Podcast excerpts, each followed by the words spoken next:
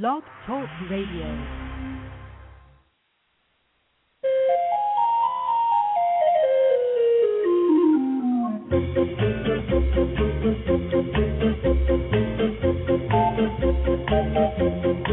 Good morning, animal advocates, and welcome to the Pet Place Radio Show. I'm your host, Marie Hulett, and as always, I want to thank you for starting your Sunday morning with us.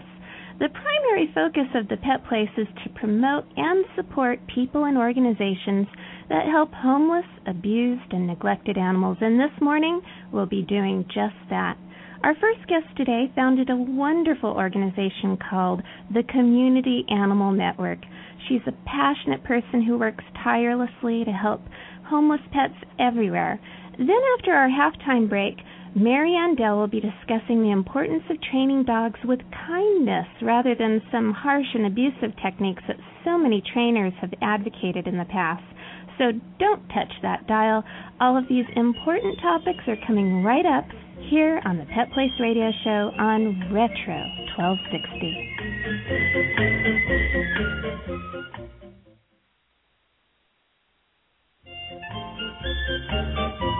Welcome back. You're listening to the Pet Place Radio Show on Retro 1260. I'm Marie Hulett, and it's my pleasure to welcome back to the program Deana Pfaff Martin from the Community Animal Network. Welcome back, Deana. Thank you, Marie. Well, last week you were telling me a story about an adoption case where a young college student wanted to adopt one of your kitties and you felt it might not be an appropriate home because when you're in college you have lots of responsibilities just taking care of your studies and you aren't necessarily going to be there for a pet who needs you a lot more than what a college student is able to provide. And then he went on to tell me about how her mother kind of interceded for her daughter and let's have you recap and pick up from there. Well, the mother did come back about two hours later after we had declined the uh, young college student for uh, as a pet parent, and her mother came and substantiated all the um, documents. Everything was fine. She qualified, and she assured us the kitties, kittens, two kittens, were going to live at her house with her older cat which we suspected in the beginning, Marie, that she was not telling the truth, but she did satisfy everything, and we thought that the animals would be protected by the mother then if anything happened. So, so she was just doing this so her daughter could have her her kittens after yes. all. And and her did her daughter live in a dorm? No, in an apartment. Okay, but she was busy with the co- college party life and studying and everything else. Well, we don't know what she was doing, but we got we got the call um about 5 months later that um I guess three months later that the kittens were at the uh, animal shelter in Arizona. Oh man! So she had given up the kitties. Yeah, her because mom they got actually to be too big of a responsibility. Too much money and too res- too much time, and she was, of course, young people go out and they're gone in class, and you know, kittens can be destructive as well if they're left alone and unmanaged. So rather than taking your advice and adopting later when she was in a better place in her life, she went ahead and adopted them and then gave them up as he figured would yeah. probably be the case. Yes, and because each one of our animals, like I said, with our adoption fee of $300 per kitten, which we already went over, is really a value when you look at all the costs that a reg- traditional veterinarian would have, and the microchip implant, as well as the registration fee for the chip, which is 1950, and that is the protection for the animal. So mm-hmm. we were called when those kittens were on death row, and it, because they had the microchips, yes. and, and you guys were listed in the microchip information. Yes, yes we are. I love microchips. it's very controversial, however, but these animals were we we did get notified, and one of them just was uh, considered feral-like, and that wasn't like one of our kittens. But I guess because of the handling of the animals at the shelter, many of them can become extremely frightened. Oh, absolutely! I know that some of the sweetest cats in the world will seem like they're feral under uh, the conditions at animal shelters because it's a scary place for a cat with yes. strange cats all around, strange smells, yes. dogs barking in the distance, people coming and going, cages getting cleaned while the kitties are in them. It's it's not pleasant. And unless you have a real mellow, happy-go-lucky cat, a kitty is going to seem like it's feral, and that's I think that's why most people say that most cats in shelters are feral which I disagree with. Um, but you know, I interrupted, so let me get you back to on your oh, story. no, no, no! I agree with you. I agree with you. It's because they're frightened. Mm-hmm. And uh, these particular cats, I called the original rescuer and caregiver, as I shared with you in the earlier show. That when someone finds animals or you know rescues them or has to give them up and they're their pets, we will help them. Mm-hmm. So. um so the rescue, actual rescuer, we called, and they and the daughter and her her um, it was a mother, daughter, and son team. Whole family took care of these kittens, and so Prior they drove. to them being placed with yes, the college before. student. Okay. So we I notified them, and they drove out to um, Arizona to pick up the kittens, and we donated a $100 towards their gasoline and their accommodations. And they Mhm. drove out and back, picked up the kittens, and uh, we rescued them back and placed them into a qualified home. Wow. But that was an example of the mother falsifying the adoption information.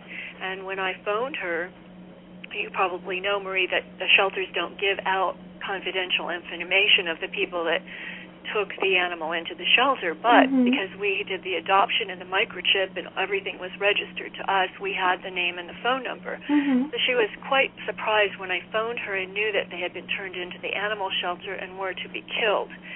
She claimed that the shelter had told her many, many times that these were cute orange kittens, five month old kittens, and orange would, of course, get through, Mhm. and she shouldn't worry. And when I explained that to the um, rescue coordinator at the shelter, she said the woman signed the documents. We do not call people when we make the decision to euthanize.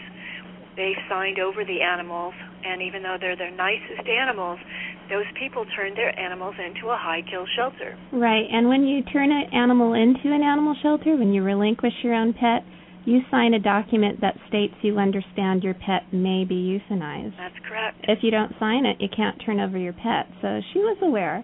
Yes, but um, according to a family, the office staff at the front, and I hear this all the time, the office staff is sweet and nice and cordial and says how lovely your animal is and Mhm. consoles them.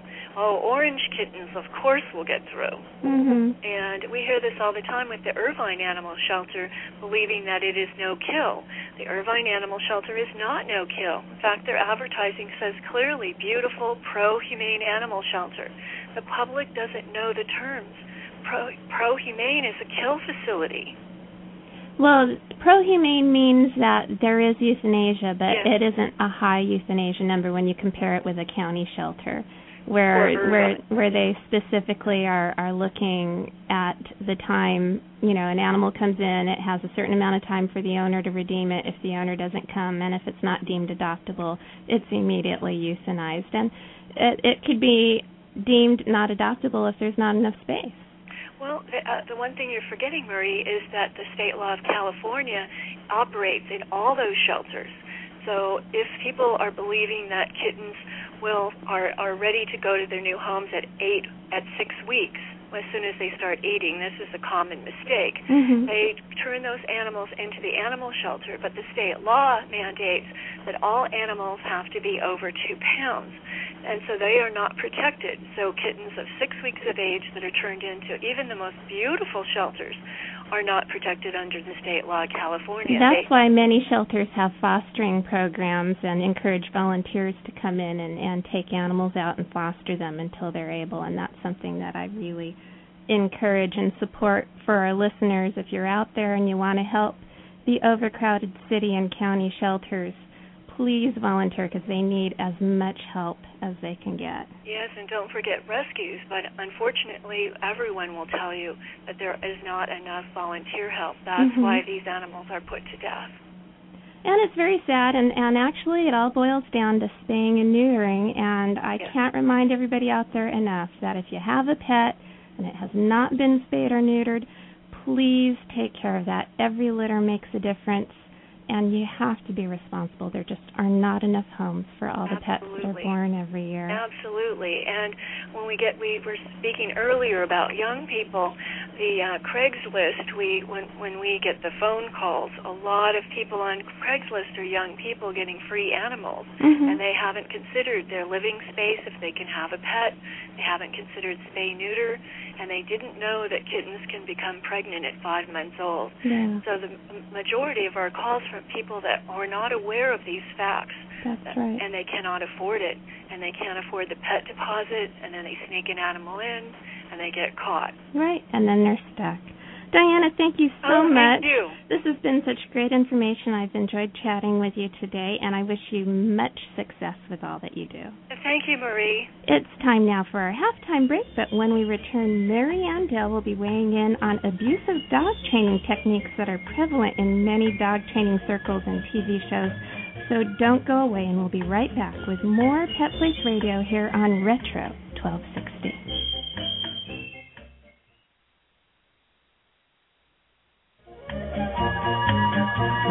Back on the Pet Place Radio Show with Maryanne Dell, pet columnist for the Orange County Register, Shamrock Foundation rescue volunteer, and highly respected dog dog trainer and evaluator. Welcome back, Maryanne. Hi, Marie. Good to be here as always. And I know you're in the middle of a lot of things today, so I want to thank you for carving out a little time for us. Of course, it's always a pleasure too. And you have some books today that also deal with training, and I'm real excited to, to hear all about these. I do. Um, uh, first one I have doesn't really have to do with training, although there's some training aspects in the story. It's just a wonderful little story. It's called Guinea Dog. Mm-hmm. It's by Patrick Jennings, and it's for young adults. Um, all fifth grader Rufus has ever wanted is a dog, and he's the narrator of this story. But Rufus's dad, who works at home and is very fastidious, has put his foot down. Hmm. No dogs, ever. Oh They no. make a mess, they poop, they pee, you have to clean up after them. All those good arguments the parents frequently make Mm-hmm. when children want dogs. But Rufus's mom, who feels bad for her son, has an idea. So she gets him a pet. It's not a dog. It's a guinea pig. Ooh. And uh, Rufus is pretty dismayed over this whole thing, but he accepts the little critter and uh, reluctantly accepts her and names her Fido because that's what he was going to name his dog. well, the funny thing is, Fido may be a guinea pig in body, but she is a dog in spirit. oh, how cute. she fetches, she rolls over, she stays, she sits on cue, and Rufus comes to learn that maybe you don't always get what you want, but sometimes you do get what you need. And Fido turns out to be just a really cool pet. And eh, you the thing I like about this book is maybe parents, if if they see this and read it, will consider, you know, dogs and cats are a big responsibility. mm-hmm. Guinea pigs are also a responsibility, but they're a little easier to contain and care for. Yeah, it's a little stepping stone too to work your way up to the responsibility of having a dog or a cat later on. Absolutely. If you can't take care of a guinea pig or a hamster or a small pet such as those, then really you're not going to be able to take care of a dog. That's right. And, And, it's a shorter commitment too. it is. A little sadder though, because then you have to deal with the end of life issues a lot sooner than you would have hoped for, and and that's always difficult. But still, all in all, I think starting out with a guinea pig or a similar smaller pet is a really good idea. I agree. I agree. So, really cute book, and it's just a fun read. Wow. Well, thank you for that one. Alrighty. And and then you have one called Dogs We Love. Yes, this is edited by Michael J. Rosen, and it's for adults, but younger readers who enjoy dogs will like this one, and they'll also like the next one too. Okay. Um, this is a compilation from well-known writers, uh, including people we know write about dogs like Merrill Markoe, and novelists like Armistead Maupin and Jane Smiley. Okay. Uh, Rosen starts by talking about his childhood dog Freckles, who became a bit of a local celebrity by following the mailman everywhere he went. and uh, Daniel Pinkwater, who's an author I just discovered recently, uh, talks about how enlightening it is and how life fulfilling it is to just take walks with his shepherd mix. and there's all these little lessons in here about how people are affected by their dogs and how their dogs brighten and and lighten and bring joy to their lives. And it's a really nice read for someone who is wondering what is all this fuss about dogs about anyway. Yeah, someone who's never had a dog in their life. I, Mhm. every now and then I meet somebody who's in their 30s and 40s and and they've never had a dog and and they just don't get it. it Yeah. always amazes me. Yeah, me too. Um, but it but they're out there. Yeah. Uh-huh. Yeah. And I think uh I think everybody should have a dog or a cat. I agree. or at least a guinea pig. yeah, and there are plenty to go around in shelters. Yes, there are. Dogs, cats, and guinea pigs. Yes, there are, most certainly. And then my next book is A Dog's Wisdom, A Heartwarming View of Life by Margaret Bonham. And this is another compilation book. This is written by Bonham, and she uses photos of several dogs to highlight a dog's view of life. And the cool thing about this is it really highlights all those lessons we can learn from our dogs, Mhm. like live in the moment.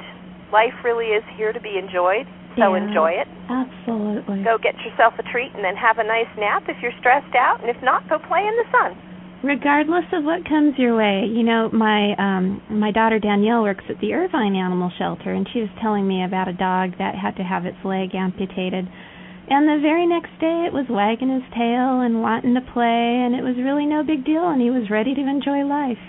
They are amazing. Uh, people who follow me know about my little dog jitterbug who had no use of her back legs when i found her and that didn't stop her a bit from dragging herself around with her front legs legs and just wagging her tail at everyone she saw. And she's a happy girl. Uh, very much so and it's amazing how dogs can recover and i know i've learned the lesson of if it doesn't hurt don't worry about it yeah there you go yep. So a dog's wisdom is a very true thing.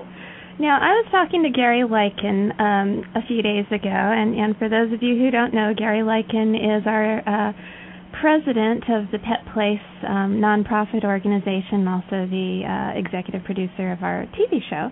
And he said that you had some powerful opinions about the use of abusive techniques in training, and I wanted to pick your brain a little bit about that. Okay, yes, I do. As a trainer who uses positive reinforcement, reinforcing what we like, and negative punishment, to throw another technical term out there, which is ignoring what we don't like, I'm very concerned over the increase in the use of punishment. You know, there are some TV shows out there that advocate it, and people watch these and see what appears to be a very quick fix for problem dogs. Mhm. And what they don't see, because of course the TV show is only an hour long and it has to be edited for space and it has to be edited for content, is what often is the aftermath of using punishment. Things such as choke chains, prong collars, shock collars, even just a firm no or yelling at your dog or your cat can is a form of punishment. And what happens when we use punishment is we really undermine our relationship with our pets. Punishment can be an effective tool in the right hands, and the problem with it is very, very few people, including some dog trainers, don't know how to use it effectively. Their timing isn't good enough to administer the punishment exactly when it needs to be to make it very clear to the animal that this particular thing you did is what I am punishing you for.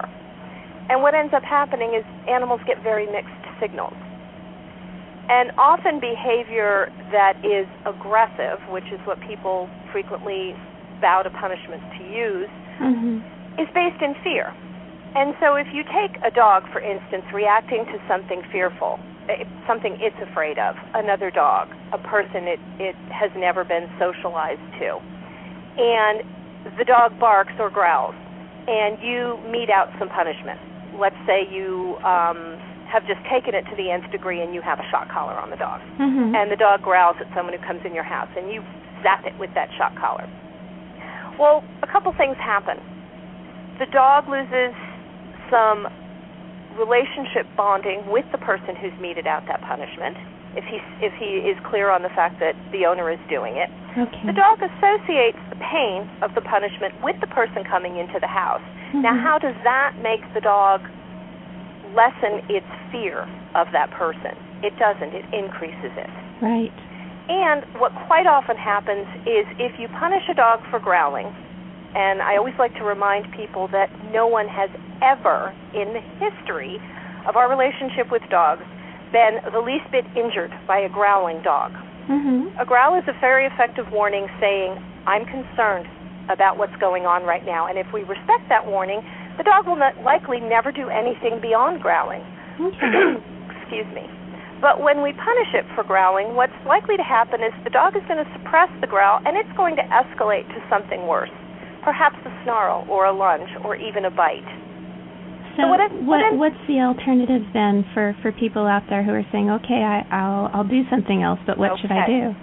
The alternative is, as I talked about earlier, to reward good behavior, ignore bad behavior, or create an alternative behavior or an alternative attitude on the dog's part. If people, if someone come, new people come in the house, have them toss treats to the dog. If you do this, the dog will create a new association with things it, it previously feared and will come around to actually look forward to them because they bring good things. Okay. I don't think it's a bad thing that Fly barks vociferously when somebody he doesn't know comes to the door. Um, Because that alerts you. it alerts me, and it also alerts the person that, hey, a dog lives here, and I'm not paranoid, and I certainly do not have my dogs as guard dogs. Mm-hmm. But in this day and age, living where we do, in a relatively high crime area of the country, I rather like the idea that if there happen to be people going around casing my neighborhood, they're going to go to the house next door that doesn't have a big booming dog bark coming from it. But it's it's all a matter of what we call counter conditioning and desensitizing. We're conditioning the dog to have a different association with something, and we're also desensitizing it so it isn't so sensitive and reactive to that thing it's concerned about. Well, let me ask you about problem barking. Let's say somebody's received a notice from animal control saying that they are potentially going to have to head to court if they don't get their dog quiet, so they they get advised that they should use a shock collar. What would you tell them to do? Barking has a lot of different causes, and if we can determine why our dog is barking, that can be one way to help mitigate the problem. A lot of dogs alarm bark, and people who leave their dogs in the backyard when they leave for the day to go to work are frequently prone to having this type of situation occur. Um, I would suggest for those people find a way to leave your dog in the house. A dog barking inside the house is generally not going to elicit those kinds of complaints from the neighbors. And if you have a lot of people coming and going, this is a simple and very effective way to get rid of that problem without doing anything to harm the dog. If your dog is bored, which is another reason why dogs bark, they're basically out there saying, "Hey, someone come and keep me company." Mhm. Then there are ways to create enrichment for for dogs. We can get a wading pool and fill it with dirt and bury all kinds of good stuff in there. Oh, Toys, great idea. Kongs filled with food Uh-huh. and teach the dog to go find things in there. Dogs love to use their noses to find things. Yeah, and they need some some interactive activities to do, especially if they're going to be home alone all day and bored. Absolutely. People with children can certainly relate to this because they know if they just shove the kids out in the backyard to play, the kids might go swing on the swing set for 10 or 15 minutes and then they'll be knocking at the door saying, "Mommy, I'm bored. I need something to do." Exactly. Dogs Yeah. are no different. They're smart, Mhm. smart little beings, and they need something out there. They need something to do, and they need to be with people too. They, That's right. They're and I pack animals. I found that dogs that stay in the house where there's less stimulation for them tend to spend the day sleeping. Yeah. Dogs, dogs sleep. Dogs are great with this too. They sleep average of 20 hours a day, at least. And I know my pack does not play with each other when I'm gone. They simply zone out yeah. and wake up and are ready to go when I come home. I would like to tell listeners about a website that has some really wonderful position papers on the use of punishment and the use of dominance theory, which Mhm. is a whole which is a theory that is often paired with the use of punishment. This idea that dogs are always scrambling to be at the head of the pack, Mhm. which really is not true. Okay. It's the website of the American Veterinary Society of Animal Behavior, and this is a group of veterinarians who have gone on to specialize and get further education in behavior, and also psychologists, psychiatrists, and other people who are interested in behavior and interested in working with animals or people who have animals. Okay, and what is that website? It's www.avsabonline.org, and that's A-V like veterinarian, S like Sam, A-B like boy. Okay. And there's some wonderful information out there that people can look at. There's uh, links to other sites. I would encourage people to search for a veterinary behaviorist named Sophia Yin, Y-I-N, excuse me, who is in Northern California, and she has written some wonderful books and articles uh, and speaks at quite a few places about behavior and about modifying behavior humanely. Wonderful. Maryanne, I always appreciate your viewpoints on issues like these, and I want to thank you again for chatting with us this morning. You are very welcome, Marie. I'm We need- always glad to. Oh, very good. We need to take our last break now, but don't go away because when we return, I've got Pet Place news and events coming right up on Retro 1260.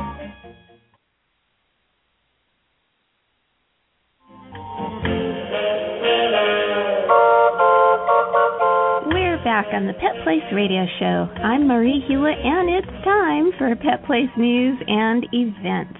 Well, this is it. The big day has arrived for the Irvine Animal Care Center's spring super adoption event. Today from 9:30 a.m. to 5 p.m., come meet Snoopy from the Peanuts gang and over 600 adoptable pets from shelters and rescues all over Southern California that will be available for viewing and adoption. In addition, there will be vendors and exhibits, live music, demonstrations, prize drawings, contests, pet photography, and Ask the Vet booths, low cost microchipping, kids games, face painting, presentation of the Humane Kid Award, food, refreshments, bake sale, an Ask the Trainer booth, and so much more. Visit www.irvineshelter.org for more information. Remember, that's today. And don't forget to visit our newly renovated website at www.petplace.org. That's all for me today. Remember, pets need love and a home too. We'll be back next weekend here on Retro 1260. I'm Marie Hulett. Please spay or neuter your pets and have a wonderful day.